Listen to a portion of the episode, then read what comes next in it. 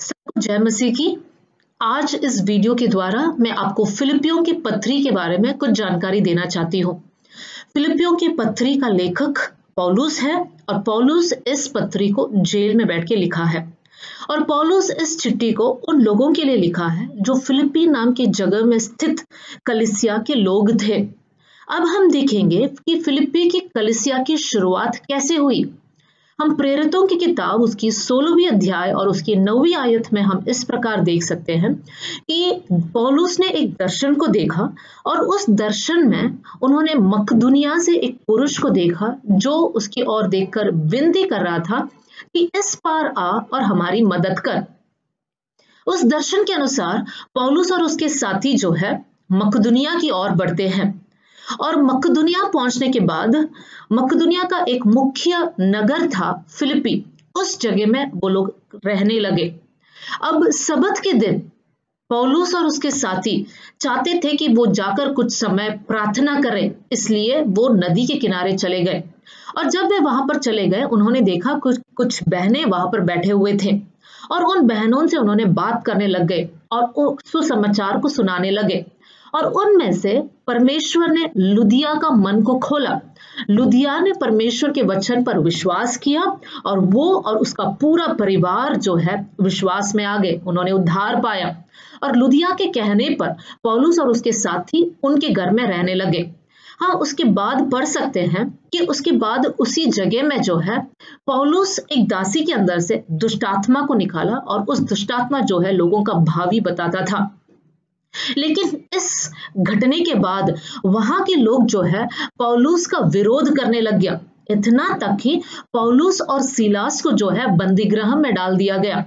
हम देख सकते हैं, पढ़ सकते हैं बाइबल में कि परमेश्वर ने वहाँ पर एक भूकंप भेजकर पौलुस और सिलास को छुड़ाया और साथ ही उस जेल का दारोगा को परमेश्वर ने उद्धार की ओर लेकर आया पौलुस के द्वारा। अब हम देख सकते हैं कि फिलिपी कलिसिया में लोग जो है प्रभु पर विश्वास कर रहे हैं, बढ़ते जा रहे हैं और दो परिवार जो हमें पता है वो है लुधिया का परिवार और इस जेल का दारोगा और उसका परिवार। और भी लोग यहाँ पर जुड़ने लगे और वहाँ पर साथ ही विरोध भी बढ़ने लग गए। इतना विरोध हो गया कि पौलुस वहाँ पे रुक नहीं सका और पौलुस और उसके साथियाँ जो है फिलिपी छोड़कर आगे बढ़ गए। लेकिन फिलिपिया की कलिसी, फिलिपी की कलिसी जो है, विश्वास में दृढ़ रहे और वो लोग आगे बढ़ने लगे। कुछ समय बाद फिलिपी के कलिसिया को ये खबर मिला कि पौलुस जो है, जेल में है।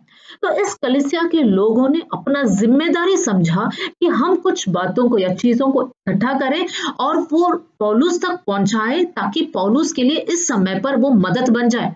और इसलिए उन्होंने दान इकट्ठे करने लगे और उनके बीच में से एक भाई, जिनका नाम है इपफ्रुदितुस, उस भाई से कहा कि इस दान अर्थात इस भेंट को लेकर पौलुस के पास दे देना, ताकि पौलुस के लिए जो है ये एक आशीष का कारण बने या पौलुस के लिए जो है अपनी ज़रूरत पूरी हो जाए। इपफ्रुदितुस इस भेंट को लेकर पौलुस के पास पहुँचता है। पौलुस को इस भेंट को देता है। पौलुस अपने मन में बहुत खुश हो जाता है। इसलिए नहीं क्योंकि उसको भेंट मिला, इसलिए क्योंकि फिलिपी की कलिसिया जो है, सुसमाचार फैलाने में पौलुस के साथ दे रहे थे और उसके सहभागी हो रहे थे। उस समय पर इपफ्रुदितुस, जब पौलुस के साथ था, वो बीमार हो गया। और मृत्यु तक वो पहुँच गया। ये खबर फिलिपी के कलिसिया को मिलते ही वो कलिसिया लोग बेचैन हो गए। पौलुस भी बेचैन था और वो दोनों चाहते थे कि इपफ्रुदितुस वापस फिलिपी में आए।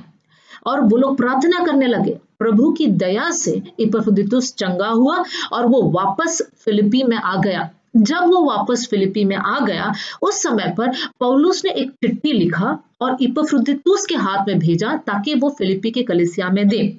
और इस चिट्ठी को आज हम फिलिपियों की पत्री कर कर हम जानते हैं। और इस पत्री का मुख्य उद्देश्य है प्रभु में आनंदित रहना।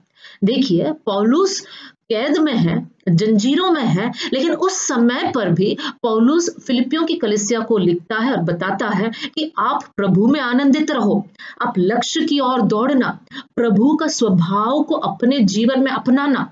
और पहले अध्याय में वो जो है उस कलिसिया को धन्यवाद देता है, उनकी प्रशंसा करता है कि जिस दिन से तुम उद्धार में आए, उस दिन से लेकर आज तक तुमने सुसमाचार फैलाने के लिए मेरा साथ दिया है। और इसलिए अंत में वो कहता है कि परमेश्वर आपको अपने महिमा के धन के अनुसार आपको जो है आशीष देगा।